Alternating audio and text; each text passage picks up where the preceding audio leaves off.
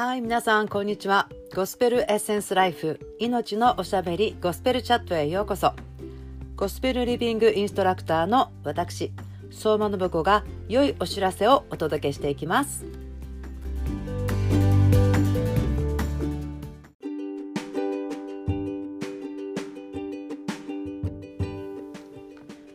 はい皆さんこんにちは。ゴスペルエッセンスライフの信子です。詩編34種まきの春34 day チャレンジへようこそ。言葉は種と言っていますけれども皆さんは秋に何を収穫したいですか？自分が収穫したいことを種としてこの春にまくならとっても小さな種かもしれませんけれども豊かな収穫を秋にすることになると信じます。ですから命の木の種神の言葉を一緒にまいていきましょう。今日は Day2 詩編34の2節と3節を読みたいと思います。私の魂は主を誇る。貧しい者はそれを聞いて喜ぶ。私と共に主を褒めよ一つになって皆をあがめよう。私の魂は主を誇る。貧しい者はそれを聞いて喜ぶ。私と共に主を褒めよ一つになって皆をあがめよう。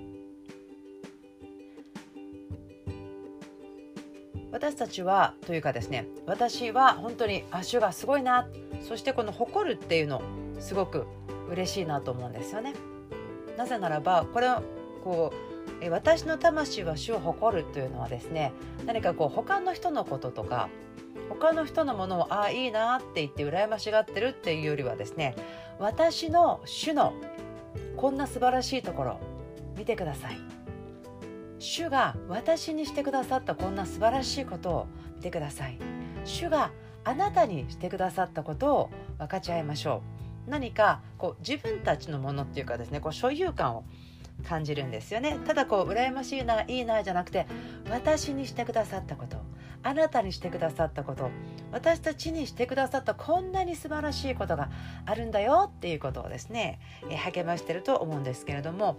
私が自分の人生を今ちょっと振り返った時にも本当にたくさんの私癒しとか解放を受け取っています。今から振り返ったら私の例えばうん、10代真ん中あたりですかね。高校生の時はとっても、えー、殻に閉じこもっていたんですね。恐れがいっぱいあって傷もたくさんありました。ですから、えー、学校に行ってたんですけど学校に行ってもほとんど誰とも話さないでいてもそれが普通だよっていうですね今こんなにおしゃべりを、えー、している私とは全く違う、えー、時代がありましたけれどもそのような人が苦手とか人が怖いとか人のことが気になってしまうとかそんなことがたくさん山のようにあった時代から私は本当に変えられたんですね。もちろんイエス・キリストを信じて新しく作り変えられました。救われました。罪から解放されました。罪が許されましたから罪の力の束縛の下にはありませんよ。っていうことがとても大きいと思うんですけれども私が敵が嘘を信じさせようと思ってやってきても敵の下にいた時代イエス・キリストを信じる前はですね救い主として受け取る前は私は罪の奴隷であったので断ることができなかったんですよね。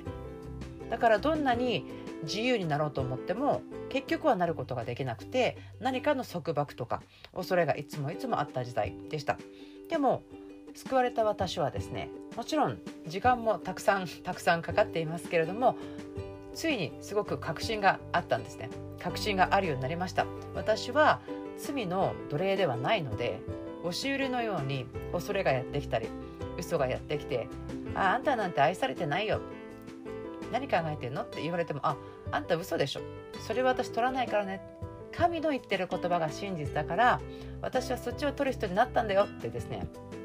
大胆に、えー、言言うてですね返却をすることができる。主にあってずうずうしい私と思ってるんですけどそのことをすることができる人に変えられました。これは本当に素晴らしい主イエス・キリストの恵みだなと思っています。私が特別だからではないですね。時にあの感謝のことに人々は「あそれは信子さんのキャラでしょ」信子さんが元から自由な人だったんでしょ。って思ってくださるんですけど全く全然そうではなく私ももしあなたがそういうことで葛藤してるとすれば全く同じです。でもこの素晴らしいイエス・キリストの愛を信じて歩むというかですね転んだりぐるぐる回ったりもしましたけど結局神の恵みってすごいんですよね。というところを私は思うので本当に私のこう思いも私の感情も私の意志も本当に主を誇るもう主がすごいこのイエスがすごいんだよっていうことをですね自慢したいんですよね。そしてこの貧しい人はそれを聞いて喜ぶ貧しいって何だろうっていうのはあの必要があるって分かってる人っていうことだと聞いたことがあります。自分の必要があるということが分かっている。自分の心に必要がある。私はもっと自由が必要ですとかね。私はもっと希望が必要ですとか。私は恐れから自由になって人が私のことをどんな風に考えるのかなっていうところから自由になる必要がある。自由になりたい。こんなのは楽しくないそう思ってるあなたがもし私の今のこのおしゃべりを聞いているとしたらそれは貧しい人はそれを聞いて喜ぶっていうことになるんですよね。自分の必要のあるところにその必要を満たすことができる主の賛美主の話を聞いたんですね。そういうことだと思うんですけれどもですからここにですね私と共に主を褒めよう一つになって皆を崇めようって書いてあると思います。そうですよね。私たちあのイエスを愛する人たち神と共に生きる者たちは集まることを励まされていて今はですねこの、えー、コロナウイルスの状況があるので集まってなかなかあの物質的にはね集まれないんですけれどもでもこうやってネットを通したりとか Zoom とか電話とかですね私たちつながり続けていますね。そしてこのようなチャレンジの時だからこその私のこのチャレンジのようなことも主が始めさせてくださっているので新しく命も希望もどんどん流れていってるんですよね。そうなんです。ですから私たちが一緒になってそれが物質的に同じ部屋であってもなくてもまた時間的に今日か明日か一緒じゃなくても集まるというかですねこう一人だけでいるのではなくて別に一人でいるのもいいんですよ。私一人好きですけどでもここに書いてあるのは私と共に主を褒めよだから私もそうなんですよね。一緒に主を褒めたいからああなたがどうやって、えー、イエス・キリストを信じたのか知りたい聞きたいそんな思いがあったりもします。そして私たちが一緒にこの素晴らしい主の皆というのはですね名前っていうのはそのまあやってやっている仕事とか職業とかっていう風な言い方もある種できると思うんですよね。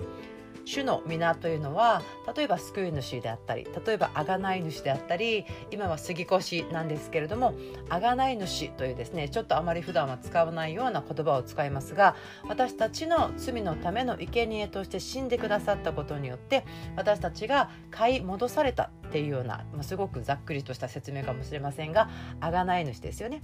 私たちの、えー、罪の代価を代わりに支払ってくださったというんですけどもそのようなことをしてくれたよ。あなたは癒してくださいました。あなたは自由をくださいました。あなたは私の希望です。何かそういうことをですね見て、えー、見てというか語るとまるでこの崇めるというのはじっと見てわあすごいなって思うことですよね。ふーんとかじゃなくてですね。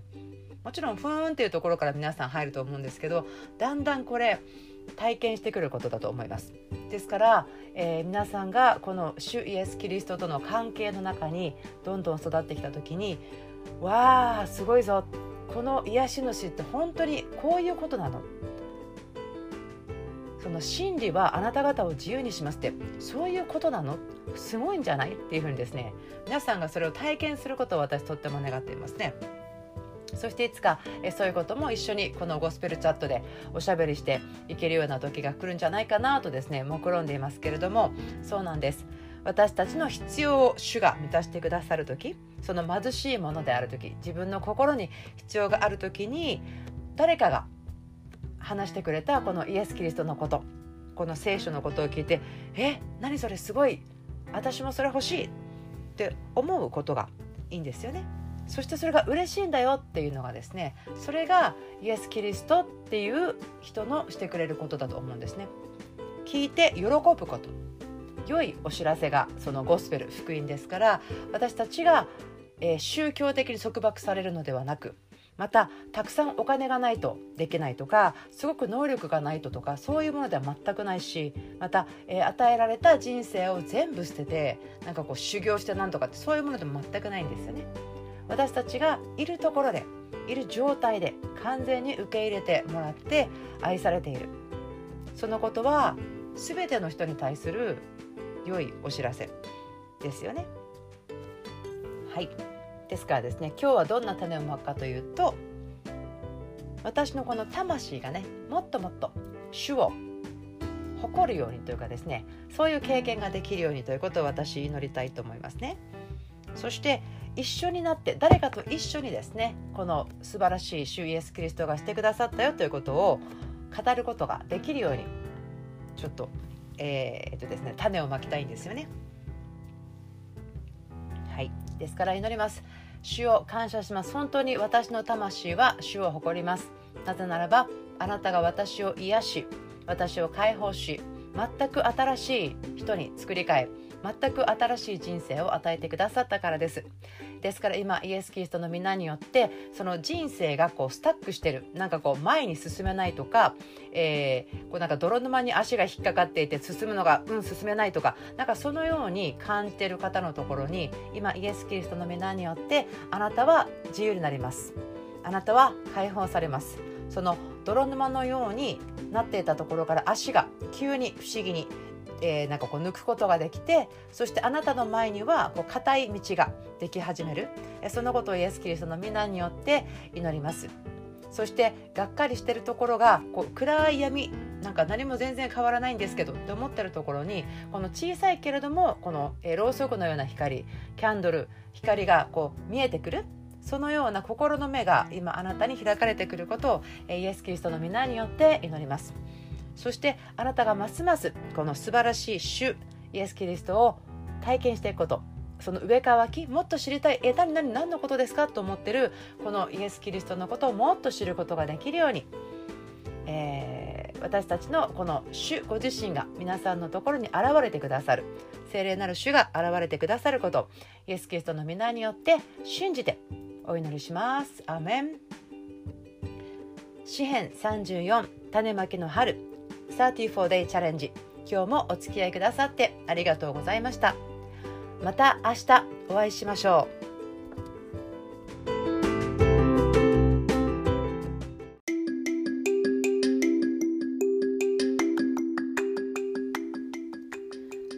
ゴスペルエッセンスライフゴスペルチャット。今日もお付き合いくださってありがとうございました。今日が主イエス・キリストの皆によって皆さんにとってたくさんの祝福の日であることを祈ります。ではまた次のポッドキャストでお会いしましょう。